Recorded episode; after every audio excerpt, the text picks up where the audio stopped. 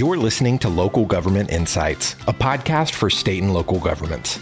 If you're looking to optimize operations, improve services for your constituents, and maximize revenue without raising taxes, this podcast is for you. Let's get into the show. Responsible for managing the long term storage and preservation of official records and ensuring the public has access to them across the county. Monroe County was established back in 1821, and over the course of time, the amount of paper that was accumulating from this span of more than 100 years was exponential. Obviously, leading the county to uh, eventually embark on a paperless initiative of some sort. So, today we're going to discuss what drove the county at this point in time when they started this process to venture towards this initiative and really dive into the steps they were taking to achieve it. So, Kelly, I'd like to just jump right in here. 1st mm-hmm. I think it'd be helpful just to understand the amount of paper that was growing into this issue that we're talking about from Monroe County. And could you describe the situation of how records were being stored at the time? Well, um, you know, in some of the offices, there are boxes in hallways. There are boxes, uh, the prothonotary's office, there are boxes on the floor, uh, just around the desks. Um, there's an old jail that's kind of a cool old building, but it is full to the brim of boxes of papers. Um, there's a storage unit, and um, yeah, these are most of these are, are in unstable environments, and yeah. uh, so it's with no humidity control, no temperature control. Some of the lighting doesn't work. It's kind of a, a bad issue, and uh, you know something needed to be done. People were tripping. We actually had somebody break a bone. Wow. Um, they're also packed to the brim in the courthouse. There's something called movable shelving. It's inside the walls, yeah. and so there's an opening in the wall, and you where you can uh, access the files, and you press a button, and it revolves inside the wall. And there's a lot of concern about the weight because that is also filled. It's packed, and there's a lot of concern about the weight. Got it. And I can imagine over that long a span of years, I mean, uh, the paper must be busting out of the seams in, like you mentioned, multitude of different areas within the county and the county offices. So, when you decided to kind of move forward with this, what we're calling paperless initiative, which I think is super impactful, what were some of the most important factors that you considered early on in not only determining what process to take, but also selecting a vendor to help you with this and like what other what should other counties think about as they're evaluating their digital transformation we'll call it? Well one thing that was really important was we wanted a vendor who could do the job on site. Um, some of them offered to do it remotely. I believe Avenu did as well but we wanted some control over the paper flow. Uh, some of the papers like the prothonotary still needs to access some of the paper that's being scanned right now yeah. Um, so eh, we just thought it would be easier and make us feel more comfortable if the scanning people were on site. It facilitates communication. We can see faces. It's it just made me more comfortable. Um, I want to consult my notes here. Yeah. We needed some of these documents, especially the ones that are have been stored in not uh, unstable environments for so long they are getting a little bit hard to read. Some of them are brittle. Uh, the the handwriting is fading. The ink, whatever it was written with. Um, so we needed the documents to be readable. We needed a a vendor who could do indexing. Yeah. Um, we needed we wanted a vendor who could scan books, bound books, without having to tear them apart important. Document, oh, quality control was a huge issue. Avenu promised us 100% quality control, which was very important. Um, the experience of the vendor with doing these kind of projects and then price. Some for some people that that's the first priority. For me, it was not. understood. Understood. and if we could shift just a bit and just talk about the actual process as this began, this project began and it kicked off, like how did you and the team in general decide which records to begin scanning? I know we mentioned and we talked in our pre-show, you had the overflow areas like you mentioned before, and you guys were paying for storage and you mentioned in parallel to this, you know, there was a courthouse renovation project going on. As you mentioned, there's lots of records in the courthouse. Um, and how you evaluated what types of stored documents by department and where to begin. Like, can we talk about like that process and how you evaluated where to begin, how to begin, and then how to start chipping away at this in different phases? Well, we have a business analyst who has been going around to the different departments to um, examine their processes, examine how they could be more efficient, and what they could eliminate as far as paper. And so he helped identify departments that were in dire need, you know, the the priority of the departments. And one of um, the other prioritizing factor was a courthouse. We have a courthouse renovation going on. Yeah. So there have already been offices moving some of them will be moving back. There's just going to be a lot of movement between buildings in the next few years while this uh, uh, annex is being built. So, uh, and so that allowed us to decide, you know, wow, and also the DA, or excuse me, the detectives, they're um, paying rent for that uh, storage unit, and that was a factor. Um, so yeah, just but I would say mostly the courthouse renovation is the biggest issue. And that, that actually brings to mind one point I'd like to touch on is the record retention schedule. And did you have to consider like specific state records retention rules in this process? And like, if so, like what are they in Pennsylvania and how may that, you know, relate to some others that may be listening to the show? Well, Pennsylvania does allow for entities to destroy physical records as long as they meet um, uh, certain requirements. Um, so we had to prove that we had a preservation copy and a use copy.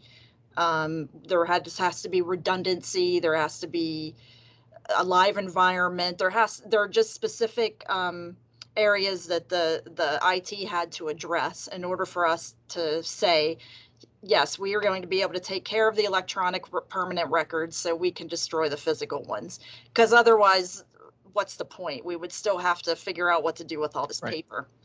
Right. Um, so yes, that was a big consideration, and we were making sure we are making sure that we're meeting those requirements. Got it. And to come back just a little bit to the the process a little bit, I want to dive a little deeper there. Uh, mm-hmm. in terms of the internal processes, like as the decisions were being made like for other county officials considering digitizing their records for the first time potentially or they're in process or in flight of doing this themselves um, for those that are just beginning where do they begin from your perspective and based on your experience? Like what internal processes did you take? It, was there an inventory that was taken up front? And did you make space for in-house scanning like the Avenu or vendor come on site and you guys set aside specific space for them to do the work what did that whole process look like can you paint that picture for us um, when Avenu came in to initially um, look into the when they were before we had decided and they were yeah. doing their estimates and everything so we did this with the, all of the vendors um, we went around to the different departments and they showed everybody they showed us all the whole team this is what we have, this is what we have to scan, this is where all our documents are, and this is the quantity that we're estimating that we have. So we did that. We also made sure once we knew that we had Avenu, we were going to go with Avenu and they were going to be on site. We chose a room to to do the first phase of the project. There's a chance that this is they're going to have to move around to different buildings and different rooms. We're not sure yet. But for the mm-hmm. first phase of the project, they are in this one room. We made sure they had enough space. We made sure that they had the the Wi-Fi, the networking that they needed. Um, we also uh, considered a few different workflows as far as the county was concerned. You know, the scanning people had their own workflow as far, far as what they were doing, but we had to figure out how to get the materials to them and then put away whatever they had already scanned. So we tried a couple of different workflows and uh, you know now we're doing it's me. It's i am the the person who is making that happen. Um and then we also had to decide how often we were going to meet. And at first it was every week, and now it's every other week or as needed, as because there have been some other projects that have come up in the meantime. Um, and we also had to discuss naming conventions and um, uh, discussing. Unfortunately, it would be so nice if every single office used the same platform to scan sure. and access documents, but they don't. So for each time, we have to discuss how to uh, import the data from Avenu to whatever platform they're using. Got it. And on on top of a planned project of this magnitude, obviously you do go into it with a plan and there's a project plan, but there's a lot going on. Sometimes you have to pivot from where you intended to go from the beginning, and sometimes we kind of shift our decision making or shift different processes. I think it's important to talk about were, were there any types of ad hoc requests or changes that needed to happen midstream that would be important for others as they're venturing into this world of digital transformation like they can be aware of that maybe you saw or the team saw as they're going through that maybe this is the better way of doing or maybe we need to change how we're going about things? Were there any ad hoc requests that came up that kind of required reprioritization of some sort throughout the project well um, before we even started with Prothonotary. We did go decide to go with Prothonotary files first. Um, before we even did that, there was an issue with a case, an ongoing court case, and I believe the lawyers and the the stakeholders in that case were having trouble communicating uh, with the files. They were having trouble sharing files and communicating. So Avenu uh, completed that project first. And I, I can't remember how many boxes there were, but before anything even started, they had to do that first. Yeah. Then um, the coroner's office just moved from the administration building where the, the scanning team currently is to a different building. And they used to transfer boxes to the archives, and mm-hmm. I ran out of space. I said, I have nowhere, can't put these boxes anywhere. There's just nowhere. Right and they didn't have any place in their new office. So then we had to figure out, we decided to just interrupt everything and do all of the coroner's files that we have from 1836 to 2019 so far. And so we interrupted everything and we did that. And now the Prothonotary's office is moving. So we weren't planning to do anything for, from their office for a while.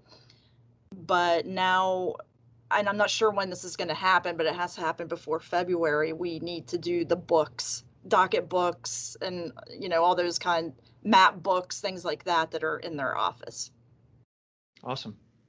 Huh. So let's talk about success just for a minute and what kind of results look like and what kind of as you've gone through this process or you're continuing it obviously, but as you've gone through it, like once the records are digitized and indexed and available digitally, what what will the process look like for accessing those, or where will those be stored, and how how do we how do we evaluate like success from a project of this magnitude? Oh, it'll be so much easier right now. And I'm most I used to work in the Prothonotary's office. I worked there for a couple months, so I'm most familiar with their uh, yep. situation. They are currently in the courthouse, and if a judge or somebody requests a record, they either have to go to the old jail, which is a different building, or to the administration building, which is also a different building. So they have to go to a whole different building, retrieve the record, go back to the courthouse, give it to them, and then once they get the record back, they have to give it, you know, they have to take it back to wherever they got it from. So now it'll just be a click of a couple buttons, uh, uh you know, at their nobody has to leave their desk. They it'll just be there. They can just print off whatever copies they want if they have to, or they can just email whatever copies, you know, whatever pages they need. It's going to save a lot of time and hopefully money, I would think. Sure. Yeah. So amazing. So amazing. Um, I have in my notes here, we were talking about indexing in the pre-show uh, interview and talked about a minute ago, like lessons learned or ad hoc requests or changes in process. Like, what are any lessons learned that you have that you mentioned to me early on about indexing and naming conventions? And what would you recommend others consider as they're going through developing some sort of sequence by which they index records? Um, so you have to think about the current physical um, organization of the records, the physical records and how they're organized. And again, I'm going to go with the prothonotary as an example. They are organized by case number. Um, but then you also have to think about how future public or Sure. judges or whoever want to look for the case and people don't always know the case number so we decided to get sometimes they just know the plaintiff sometimes they just know the defendant whatever so we decided to go with case number plaintiff name defendant name and so it's very important to think about the phys- the current physical organization and how people are, might think in the future what information they have in order to be able to retrieve these documents Like a combination of how it is today and how you view it being accessed in the future and Right. provide, you know, come up with a collaborative or a combination of those two, which creates, you know, a, a record of where it is today, which accurately stores it, and then how it's going to be accessed in the future is Correct. important as you're developing an indexing strategy. yeah yes That's great. So, Kelly, I like to just kind of wrap up by talking about for other local governments, and I've mentioned this throughout the conversation today. I think it's super important because we have lots of listeners um, from all walks of life, all different types of jurisdiction sizes across the country. And for other local governments, either com- contemplating starting a type of initiative that you've already, you know, come so far in, or they're in process. What other words of wisdom or advice that you would have for other archivists or county recorders or clerks that as they're going through this process themselves and this journey of bringing things into a digital digital world, what would you what would you lend to them? Well, think about projects that you have ahead, such as with us with the courthouse renovation project. That was a huge factor in deciding to do this. Um, don't just think about the money. uh, when you're going, when you're um, when you're having vendors come in and meeting with them, get references and really observe how those vendors evaluate the project. I was really impressed with Ann Kirkbride and how the questions that she asked, the information that she gathered, it, she was so detail oriented and was a great representative for her company.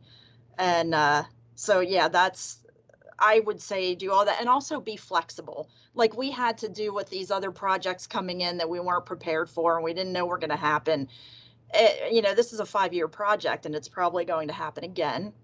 And so you kind of have to be ready for anything and be flexible. Excellent. Past performance is important and flexibility is key. Yes. I like that as good takeaways. That's awesome.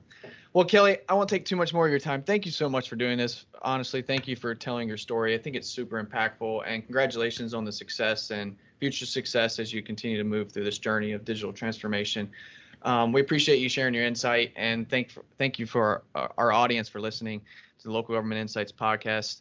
If you haven't done so, please make sure to subscribe and rate the podcast. We look forward to having you join us next time. Thanks so much, Kelly. Thank you.